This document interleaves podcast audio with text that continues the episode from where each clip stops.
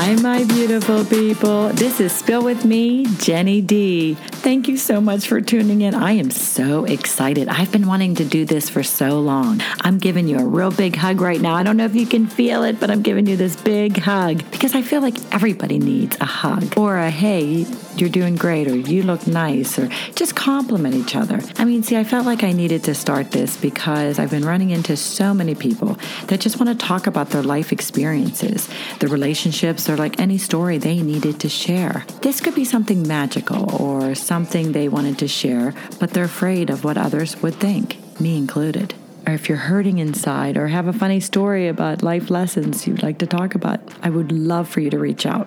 This could be the worst or your best times. Oh, listen, I have some good topics. We're going to have a lot of fun because I believe the best medicine is to talk about it because someone else is dealing with the same shit.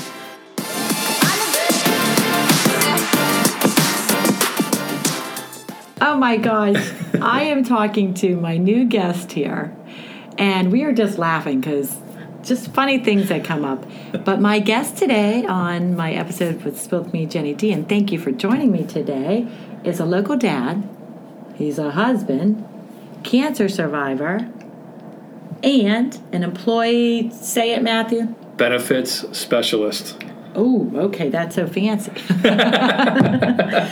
so Matthew is um, he's a cancer survivor, and when I talked to him and I learned about his story, I thought we really need to talk about this because men and women need to know what you went through in such an early age. How old were you when you found out you had cancer? I was 29. 29 years old. Tell us what kind of cancer you had. So it was actually um, colon cancer that spread to my liver. So it was stage four colon cancer. So, okay, so take us back to that day. Sure. So I, like I said, I was 29 years old, and I had no idea I had this in my body. Um, if it wasn't for me playing hockey. I found out from playing hockey that I was getting out of breath pretty quickly to the point where I'd go out on the rink and I would skate for about a good 10 to 12 seconds. I had to hurry up and turn back around because I was that out of breath. And people were thinking, "There's, there's got to be something wrong with this guy," you, you know, from from that perspective.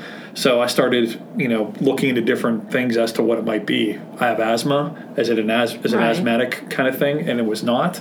So fast forward, what ended up happening was um, I went to the doctor, and they did a few blood tests and things like that, and they they found out that my hemoglobin level, which to the point from a from a male I actually had about a quarter of the amount of blood in my system. They said, "Well, how'd you lose your blood?"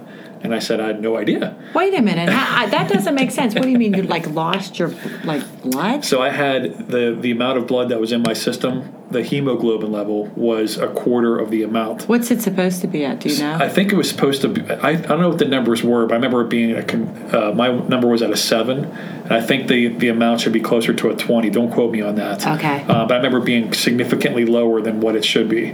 Um, they said, "Well, did you have an injury? Did did you you know, did did, uh, did did you lose blood from from from whatever? And I right. said, I don't, I had no idea. Did you have like nosebleeds a lot or anything? No, because hockey's pretty exactly that's aggressive. exactly, exactly. and that's the very first thing that they thought was yeah. because of my my um, my ability to go out there and play hockey that they that you know that I get an injury from something, and that was not the case. Right. So um, they did a colonoscopy, and that's where they found that I had, I had colon cancer uh, at the age of 29. Okay, so, so t- you're in the room you're getting like why would they prescribe that? Because of your levels. Right so they did an endoscopy first they found nothing which is a you know sticking a, scope right. down your throat. i've had that done. Right and there's really nothing to you're it. You're sleeping. And uh, and you know i've heard back in like the early 80s and 90s and things like that getting colonoscopy was was no fun either but it's you really there's really nothing to that as well it's just the day before prep work but right uh, and 29 years old matt you're not thinking like i gotta go get a colonoscopy. right. Right. I almost and, lost my train of thought. You're 100% right. It was one of those things where it was a little scary, right? Because you think old people get that done. I was 29 at the time, right? right. And I'm 42 now. So what was interesting about that was, and, get, and getting to what you're alluding to, is uh, whenever I got the colonoscopy, you're put out. You know, it's almost like you're in a surgery. You're completely put out. You're on anesthesia. Right. You're, you're put to sleep. And I'll never forget waking up and and uh, and I'm in the room and I'm kind of like kind of dazed. I don't know where I was at one point because I was in a different room where I was before, and then uh, and I see this doctor come approach me very fast. And what does he say, Mister Bricker? I'm really sorry, but you have cancer. Oh. And he walked away. Okay, wait a minute. um, that's not the words you want to hear, and you're like half kind of out of it, and you're thinking, "Did I just dream that? Is this for real?" And that's the very first thing I thought of. I thought it was a dream. Were you by yourself? I was by myself in the room, and then I saw my wife in the corner of the room, and her face was a complete mess, as Oh. you would imagine.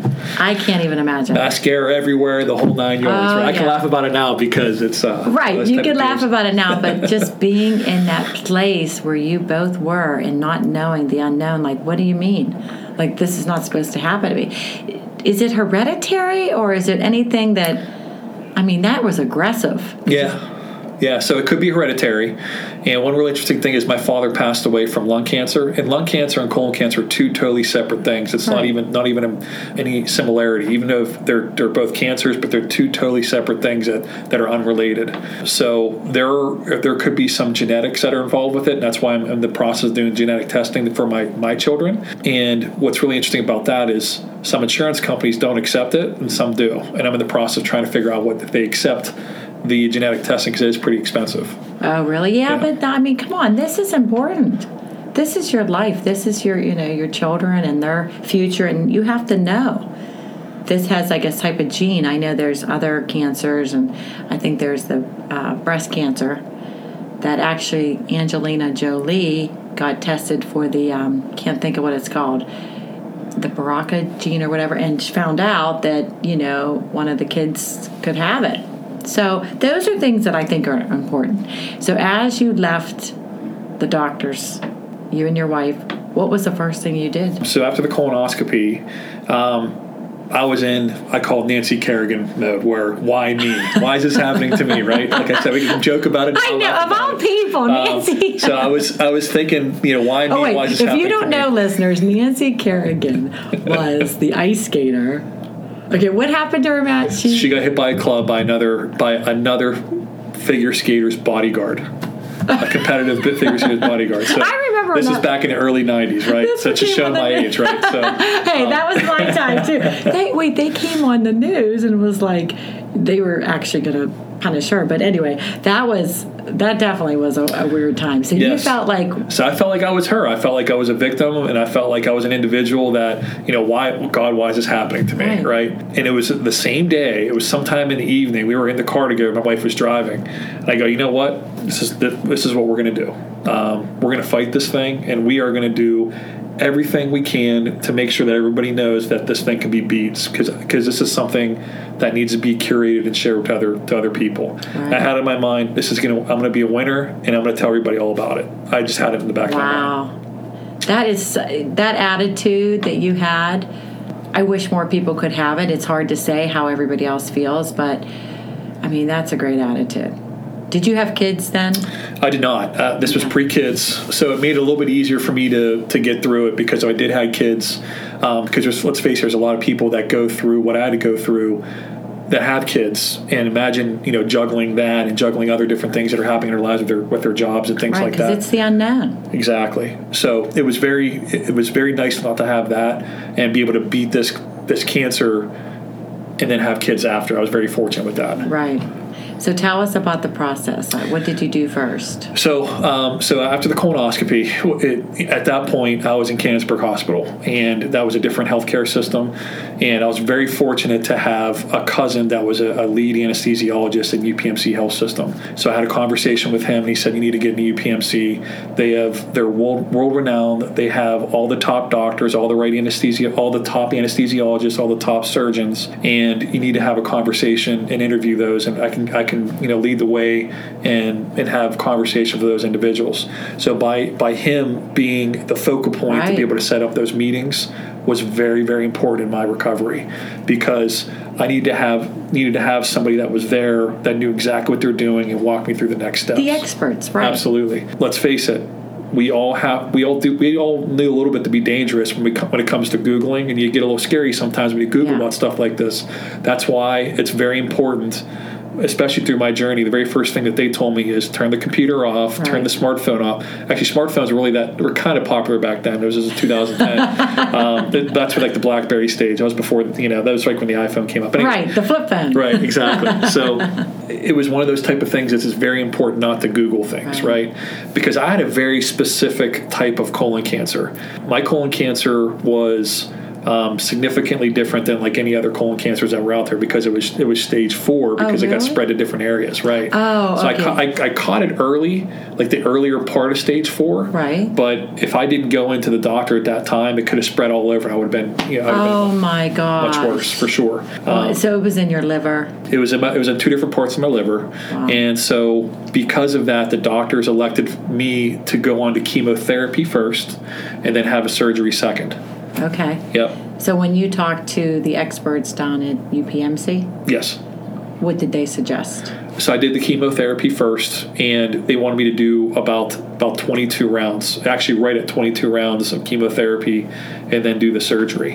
And they want what they want to do is gain control of, of the cancer that was in my body and shrink it, or for that for the procedure to go well. Right. didn't go as planned. So I got I had a huge bump on the road. It was about a month and a half after uh, it was after my second treatment of chemotherapy.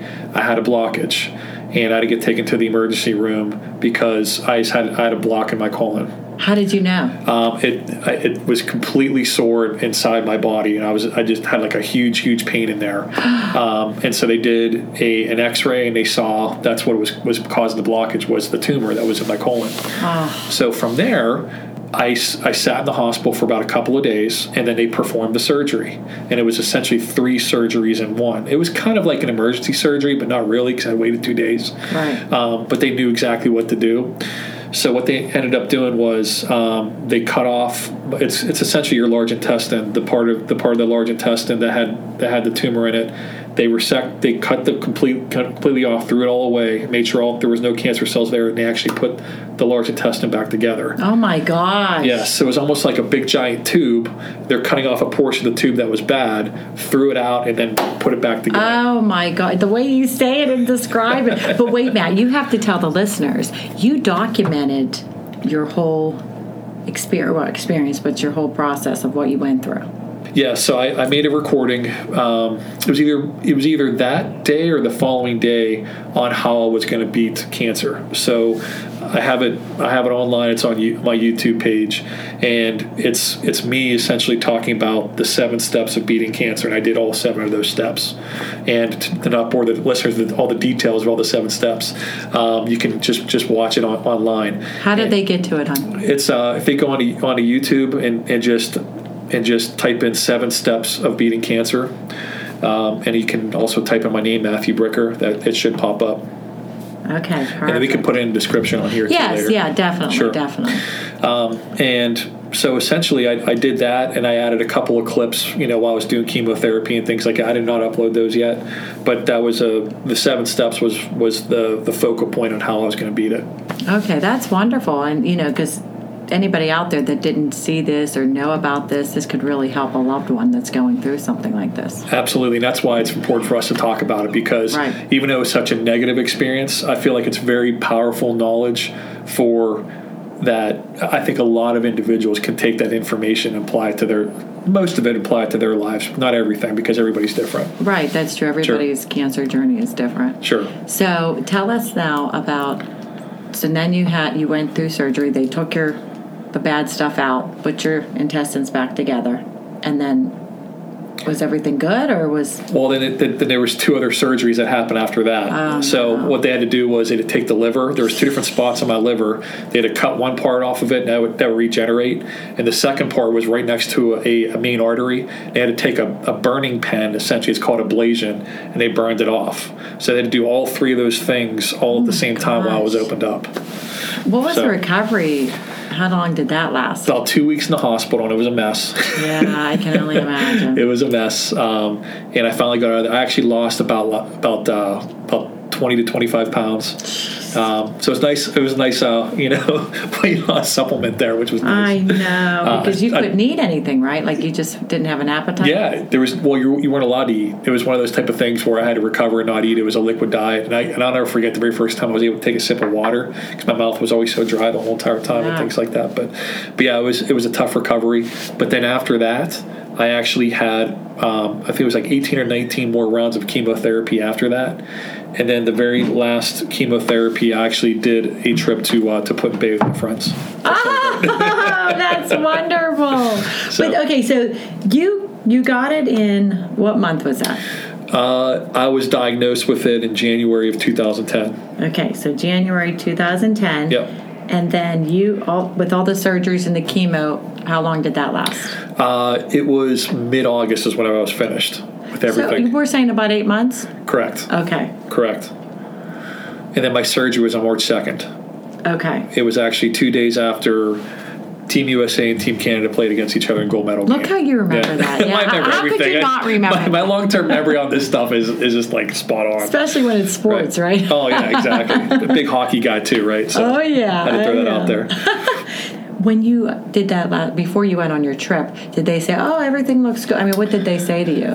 Good question. So that was that was another major issue that happened there. So it was Thursday uh, before I was supposed to leave the very next day to go to Put in Bay. They they uh, that they were supposed to read my results of my last PET scan, or it was a CAT scan, uh, CT scan. So they uh, they sat me down and they're like, "Just want to let you know, uh, Mr. Bricker, but." Um, uh, your cancer's back, and it's oh bigger my than it was gosh. before. so, uh, yeah, and uh, and we're like, my wife and I are looking at each other. Are they looking at the wrong like form or what, what's going on here? Like we just obviously weren't smiling. We were, we were just like my heart just dropped, right? Yes, right. Um, so that happened, and and my anesthesiologist or not my anesthesiologist, my uh, my oncologist was very very upbeat whenever that all happened. And I'm like, why is this guy so upbeat? Because it's because it's his job. That's what he does all the time. Right. He tells people this all the time, right? So, Right. and I'm thinking, what is going on? So we're driving home. No music's on in the car. Dead silent. We uh, we're still finishing up packing. We're like, should we still go to this trip? And I told all my friends. We were actually we all piled up into a car, and and it was kind of we we were able to like somewhat have a decent trip. And then we were driving home back from Put in Bay, which is about three hour drive, three and a half to hour drive. And my wife and I were talking to each other. We're like, did this really I don't think this is really happening. Uh, this is this doesn't seem right. So it was not right. I got a phone call on Monday, right? Wait, this is after your trip. This is after my trip on the Monday when I came back, right? Very next day, the very next work day, right? Oh no. So they get a phone call. Mr. Bricker, uh, let's go ahead and do a PET scan. Let's be 100% sure that uh, everything is, is okay. And this is where they put, uh, they do a different type of scan to make sure that everything's okay. But they, they, they put this, some sort of, um, what's it called? Some sort of dye. That's what it is, dye. Oh, okay. They put dye in your body and make sure that uh, everything lights up okay. And if it lights up, it's bad. If it doesn't light up, it means there's there's nothing there. And about three days later, I get a phone call saying, "Mr. Bricker, we got your PET scan results." I put it on speaker with my wife. Uh, we made a mistake. Uh, it was just a hole from your ablation, which is that burning sensation, like I told you about before. Oh about my before. gosh, Matt. oh my gosh. So this is the reason why I bring this up, Jenny. It's very important, even though doctors are the subject matter experts and they do a great job, and this is what they do for a living. And Pittsburgh is known for for having hosp- yes, their doctors And, and- I told you this before. There was there was people from Alabama that were sitting next to me in the waiting room whenever I got diagnosed because they flew all the way up here for them to get you know treatments or, or care whatever care they were getting. They dis- Right. disclose everything, but people come from all over the country, all over the world to come to UPMC for that. absolutely. Um, so I came. So I'm here for a reason, right? So, it's, but it's very, very important to make sure you follow up on certain things. And I'll give you another example. yeah. Before my surgery, on March 2nd, uh, the day before, the assistant surgeon that was, I think he was still in, in med school, um, he said something about the type of treatment that I was getting on chemotherapy that I had to have a, cholest- a uh, colectomy bag after my surgery because of, because of the particular type of, of drug that I was taking. My wife says, "I don't think you're you took that drug. Let me double check." And she looked at her files, looked around. She goes, "I don't see this drug that he's talking about." So, make a long story short, she was able to talk to the doctors and, and let them know that he did not that I did not take this drug, and because of her checking up on it, it allowed me not to wear a bag, and I was I was good to go after that. Which, I, as you know, Well, comes thank, a big big God issue, right? that you are doing the research because what I'm really Not me, my wife did it. Right, uh, your wife. Yes, let's give her credit. Thank you so much. And you know, I would have been doing the same thing because you know sometimes you have to be that person who's researching and finding out everything because you get so involved in it you learn so much about the cancer that you have that you're like, okay, let's look into this. Let's really get focused on this. But my biggest question is, you went on a vacation with your friends. They told you that it came back.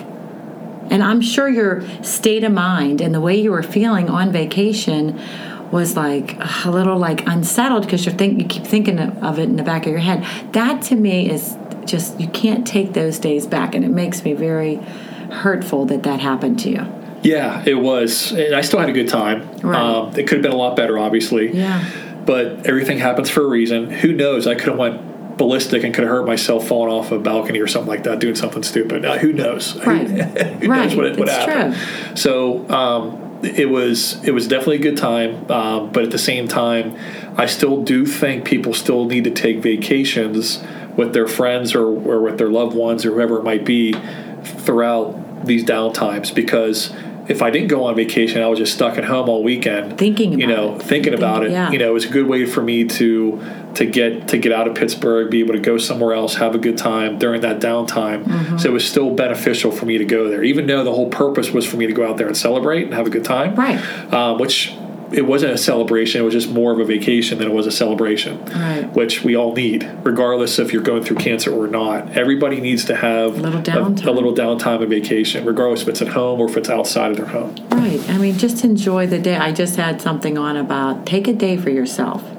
Self care is so important, and we're as Americans we run, run, run, and we work, work, work, and you know sometimes we don't have that hour or two hours or even a day to just take that day to relax. But would you suggest, Matt, to get a second opinion?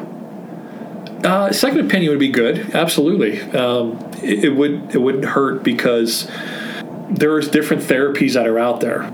I was told about a thing called a nano knife, which I still don't know what the heck it is, but sounds like it's some sort of knife that goes that goes through you. That it's like an outpatient procedure or something like that. I never heard of that. Yeah, neither did I. Right. um, this was That this doesn't sound like you know a knife inside you. oh my gosh, yeah. So it was it was like one of those kind of things that um, you know because of me getting my, my my story out to other people that I that I played hockey with and people I work with. If somebody I played hockey with, his uncle got that procedure, and that's how he told me about it. And I got connected with him. And then one of my best friends that I went to college talking with. about it. Exactly, just talking about it. And one of my best friends, uh, his mom uh, went through the same process as well, and she was kind of my mentor, and she was the one that was there every single time to make sure after every you know chemotherapy after my surgery. She was following up with me all the time and she was able to explain to me different things that help with her or some of the things to look out for. So it's always good to have somebody else that's overseeing the situation and knowing what's going on. So i kept in contact with her which was awesome because she went through the same very similar thing that i did right, Right. that's why I think it's very important to get as many people involved as possible that is mm-hmm. aware of the situation and get intel as possible, but not too much. Um, because if you have too much, you might be a little bit overwhelmed. Right. You know what I I mean, mean? yeah, in any kind of surgery or anything that you go through, sometimes everybody has a different story. Everybody has a different journey with what they're going through. You know, so you found out that you were cancer free. I mean, I'm sure you were just, you and your wife were just like, oh my, you know, it's gone. Now, how often did you have to go get checked up? So it's yeah. it was once it was uh, once a year I had to get I had to get routine colonoscopies. At that point, everything turned out good. And then after my tenth year, um, I was considered in remission, and that was this past year. So from so or no, it was uh, two years ago. It went fast. Congratulations. COVID makes it that time go. you I know we don't. lucky. COVID kind of took that year away from us. right. So because of that, I, I only go every I go every three years. Then it's every five years and so forth. Um, That's awesome. But yeah, it's it's incredible. But it, it's also very important to make sure that my story was was shared throughout that, that first year of, of chemotherapy and and, and surgery, surgeries and things like that, the bumps in the road, things like that. The UPMC had a uh, thing called a care page that was Oh. very important in my life.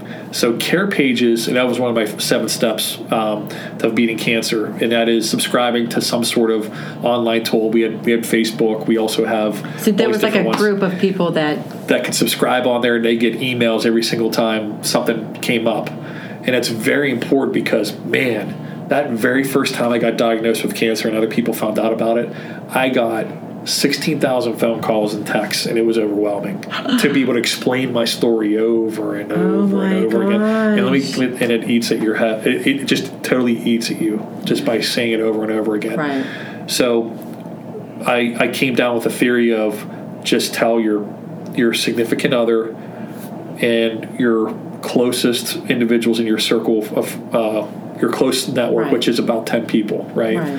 If you tell your story to 10 people and be done with it, and then just share that information online, Right. and then have somebody that's a focal point. My wife was a focal point, my mom was a focal point, and one of my good friends um, was a focal point that people can call on and ask questions, so they don't have to ask me all the time.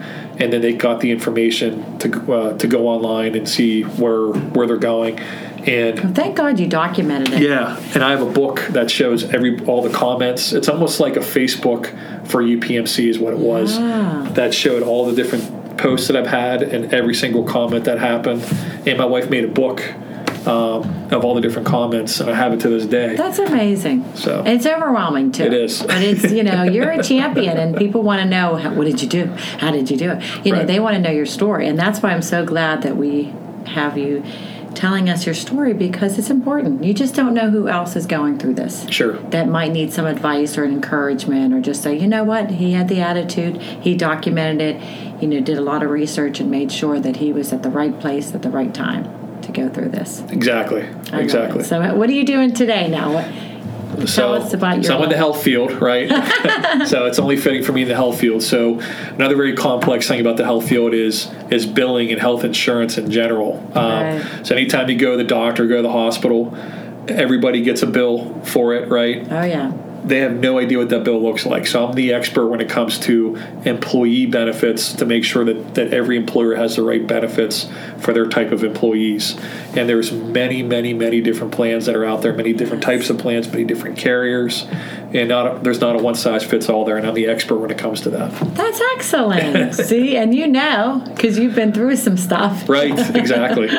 Oh man, see, I I love that you shared your story with me. I love that what you're doing now is helping other people as well, and that's what the world is about. I mean, we go through a lot of ups and downs, and if we can just share just a little bit of what we've gone through to just help one person or somebody, a a bunch of people, like that's I give you a lot of credit, a lot of courage, Thank you. a lot of courage to do something like that, and your wife too. I mean, with what she, you know, sometimes when you're the person who sees this person going through this rough road, it's hard for you to sit back and be like, "What can I do? What do I do?" Like, you know, you don't know what to do, how to help. And let's talk about that. It's way worse on the caregiver. Not I shouldn't say way worse.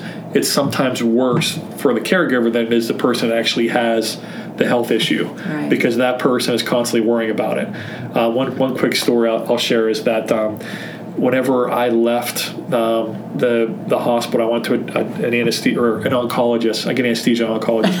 That's okay. It's a lot- it's a- it's a long word, right? So I went to an oncologist right over here in in, uh, in Peters Township, and and this individual um, was having a bad day or something, and I'll never forget. Oh, um, it I was like remember four. telling me this. It was like four or five o'clock in, in the in the afternoon. Oh, boy. And we're asking him a lot of questions because you know. We're, we, we have no idea what's going on, what, what, what we're supposed to do, and that kind of thing. And he goes, uh, he's like, all right, that's it's, it's a big deal. It's, it's a big problem. We have stage four colon cancer. You have an eight percent chance of living. Wait, tell us who says that? and everything just stopped. And my wife and I looked at each other. We go, what? Is this a just say? joke? Like, is this guy a Um, joke? And and everything just like just got really really serious at that point. Eight percent chance of living, he said. Oh my gosh. And and uh, so he's no he was no longer our uh, anesthesiologist. Uh, we, no, that was another you. reason why we got out of UPMC, right? Uh, yes. had, that was that was uh, that was right before I talked to my, my cousin. That's uh, one of the lead uh, Talk about anesthesiologists. beds- bedside manner. I mean, come on. So I mean, and and here's the thing: you, every profession. I'm sure it's really hard for doctors and nurses and in the health field to tell someone that they are going through cancer or they have cancer. But there's a way to talk to somebody, the patient, because you think about like put yourself in their position when you see that they have this aggressive cancer that's already in stage four. Kind of like ease their mindset. We can do this. You know, I, no matter what. Don't say, "Oh, this is bad. You only got eight percent." I mean, that's that's just not how you right, talk to people. exactly. And who knows? He might he could have been having a bad day. Like I said, you got to give him the benefit of the doubt. But at the same time, it's very important to know that you have to do your research and make sure that you're getting the right care because there are a lot of doctors that are out there. There's a lot of different hospitals that are out there. Right. Here in Pittsburgh, we have we have two really good ones. Oh, yeah. But you know, there's there's depending on what kind of situation that you're in, it's very good to do very important to not only do your own research but also defer to a subject matter expert that kind of knows that information. I was very fortunate that my cousin that lived right around the corner that, that can help me out. Oh yeah, absolutely. If it wasn't for Aaron, he it wasn't. Uh, I don't know where I'd be right now. You have to feel comfortable with your doctor. You have to know that this person is in your corner as well. Yeah. You know what I mean? Like Absolutely. That that brings you more comfort and you know going through something like that. That's what's right? tough because some of the good doctors are like they don't have the good bedside manner and they don't know if they're But they're good. but they're good, yeah. So you kind of have to make sure you feel all that stuff out. But you can have somebody that has like the incredible bedside manner, but they stink. Oh yeah, they're like, ah, how you doing? Yeah, no, uh-uh. we don't want to hear all this like pat you on the back and tell you everything's going to be okay. No, you want somebody who's going to tell you this is what we need to do. It's, we're going to be able to beat this and kill this and get this out of your body. Yep, and it worked. And it worked out great because I I wish I would have got the surgery done immediately, so I don't have to worry about you know waiting. But that's just what they wanted to do, and it ended up. If I didn't have that one you know blockage, I never would have got got where. where- I don't think I never would be where I'm at today if it wasn't for that that issue that I had initially. Right. So, uh, and I'm just glad I was in the right the right place, the right time. Everything happens for a reason. That's what Everything happens say. for a reason. That's right. I'm Amen so, to that. I am so glad I got to meet you at that networking group, and I'm so glad that you shared your story with my listeners. Matt, I mean, I just hope that, yeah, that this reaches other people out there that are going through something like this, or younger people that, you know, you got symptoms, go to the doctors. You know, just because you're younger doesn't mean you're not going to get something. Yeah, and, and one thing I forgot to mention is I was carrying up Christmas decorations. I got lightheaded, which was after me getting you know tired from out in the hockey rink, and my wife thought I was trying to get out of you know hanging up Christmas decorations. um, you know, Come on, Griswold. right? Exa- that's exactly what she told me. She goes, "Come on, Griswold." Right? Get those lights out there. So it, it's just small little things like that. It could be anything on your body that looks different. Go get it checked out. Early detection is key. Yes. And if if you turn your head to something like that, you have to kind of stop and be able to, to, to take care of something like that, especially if it's health related, because Right. it's only going to get worse. It's not going to get better. Right, put you first. You Absolutely. Put your health first. Aw. Amen to that. Yeah, Amen to that. Thank you so much for being on Spill with Me, Jenny D. Matt. you got it. My pleasure. Take care. Thank you so much for joining me with Spill With Me, Jenny D. You can be anonymous, planning on having guest speakers, anyone who wants to share their life experiences on the topic we covered that week. I'm going to post all that on my Facebook and website, so you will see what I'll be talking about that week. So give me a call. I can pre-record and put you on my my episode that day. I stress this. I personally feel to heal yourself is to talk about it. And if we can help each other instead of keeping it bottled up and just release it, I think that it's going to help all of us. And let's have a lot of fun. I can't wait to hear from you guys. Oh, I'm so excited. This is Spill With Me, Jenny D.